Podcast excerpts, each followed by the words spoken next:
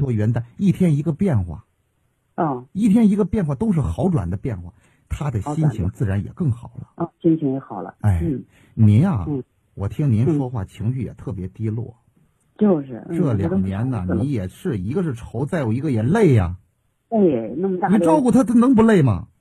嗯哎你放心吧，嗯一百天的时间，五盒用下来，他跟正常人一模一样，比那没得病之前的那个身体还要好。哦对，到那时候哎你也解放了，好高兴点儿啊，哎高很快就好了嗯。我把这好消息告诉他，让嗯他也高兴。对对对，哦告诉他，呃赶紧打电话给他用上就没事了啊。好的嗯好的，好，嗯那我就给你打电话你就打。电话就行，早点打早点打。哎嗯，名额太少了，现在。嗯，哎哎，好的好好好，谢谢好了好，再哎见啊。哎。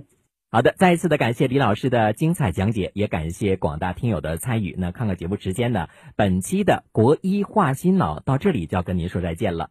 那本次活动呢，全国征集一万名病例共同参与，让您足不出户，打进电话，不花一分钱，心脑新特药，唯一修复心脑三大神经线的神陀元丹，二十天用药免费给您送到家，免费。我和弟弟也想跟你去诺亚方舟聚会，我们自己玩。好的，老婆，要不要把你舅舅一家的接待安排到诺亚方舟？嗯，算你懂事儿。诺亚方舟，吃喝玩乐睡的好地方。这是我的玩具，你不准玩。打人了。行了，你是哥哥，让着点妹妹好不好？二孩来了，问题也来了。关注厅堂 FM，爱听九一四微信公众号，点击底部菜单“二胎时代”或回复关键字“二胎”，订阅收听。一个孩子教不好，两个孩子不好教，还有机会获得原价一千二百元小雅音箱一台。想知道每月的爆款车型吗？想知道在哪家 4S 店能享受到上帝式的服务吗？想知道哪家 4S 店的销售顾问最专业，颜值水平最高吗？欢迎锁定每天下午十六点三十分《车天下》栏目，我们将为您推荐每月最畅销车型以及服务最好、颜值最高的 4S 店，敬请关注，深入车市。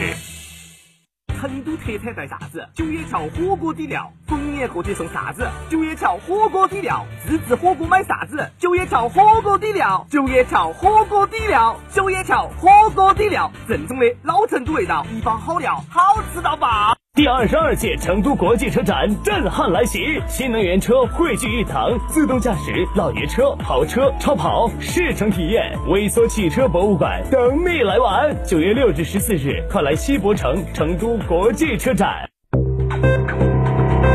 九九八快讯。这里是成都新闻广播 FM 九十九点八，我们来关注这一时段的九九八快讯。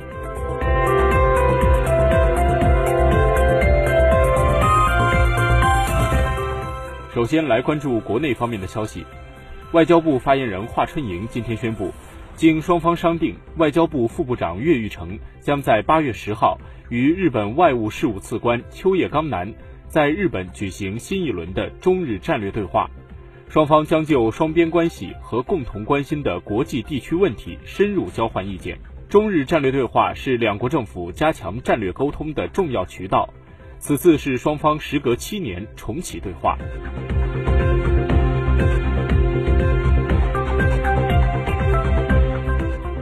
针对媒体报道美国驻港总领馆官员接触香港港独组织头目一事，外交部驻港公署有关负责人在今天紧急约见美驻港总领馆高级官员，提出了严正交涉，表达了强烈不满和坚决反对，要求美方就此作出澄清。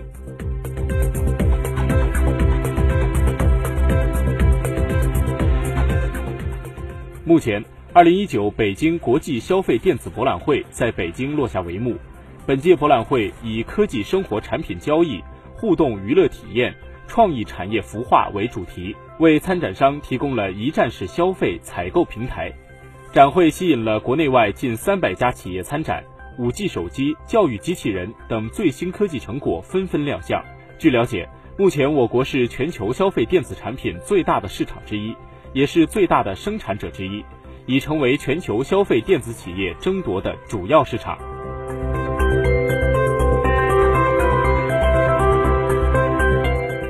人社部近日回应中国政府网网友留言时表示，延迟退休年龄涉及群众的切身利益，是一项重大的社会政策，政府是非常慎重的，将坚持从中国国情出发，综合考虑劳动力市场情况、社会的接受程度，根据不同群体现行退休年龄的实际情况进行深入研究论证，稳妥推进。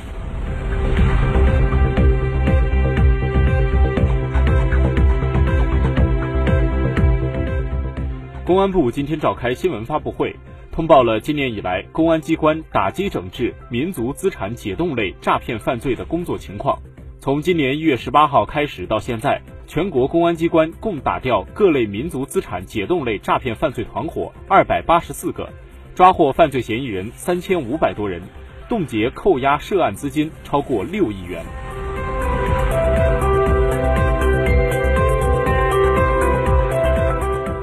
记者八号从应急管理部获悉，据初步统计，七月份全国未发生特别重大事故，发生重大事故一起，重大事故起数和死亡人数同比分别减少一起十四人，较大事故起数和死亡人数同比分别下降百分之二十四点四和百分之二十八点二，全国安全生产形势总体平稳。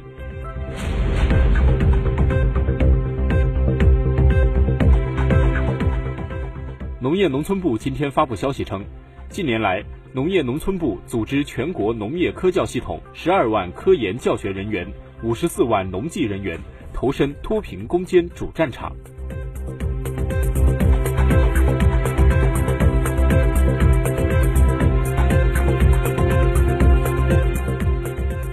国家防总办公室、文化和旅游部近日联合印发通知。要求突出做好非 A 级旅游景区、非开放景区和非开发区域洪涝灾害防御，设立防洪安全警示标志，添置报警设施，安排专人劝导，探索建立户外活动报备制度。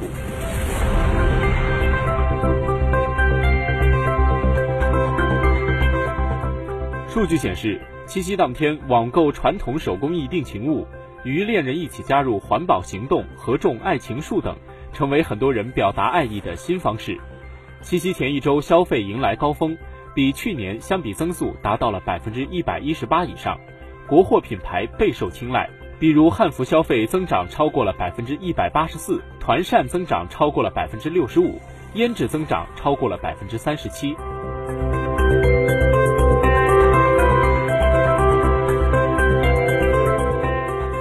接下来关注国际方面。当地时间八月七号，白宫发布暂行规定，禁止美国政府机构直接购买华为、中兴、海康威视等中国企业的通信、视频监控或服务设备。该规定将于十三号生效。华为方面对此回应称，意料之中。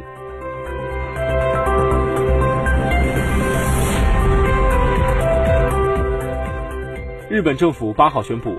有关七月加强三种半导体材料对韩出口管制的措施，首次批准了企业的个别申请。据相关人士称，批准的对象是感光剂、光刻胶。对申请进行审查的结果是在出口目的地能够得到妥善使用。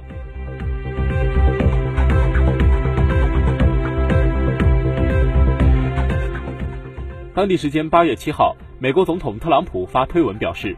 韩国已同意分摊更多的防卫费，对此，韩国外交部人士表示不方便评论别国首脑的言论，但韩美尚未就防卫费问题开始协商。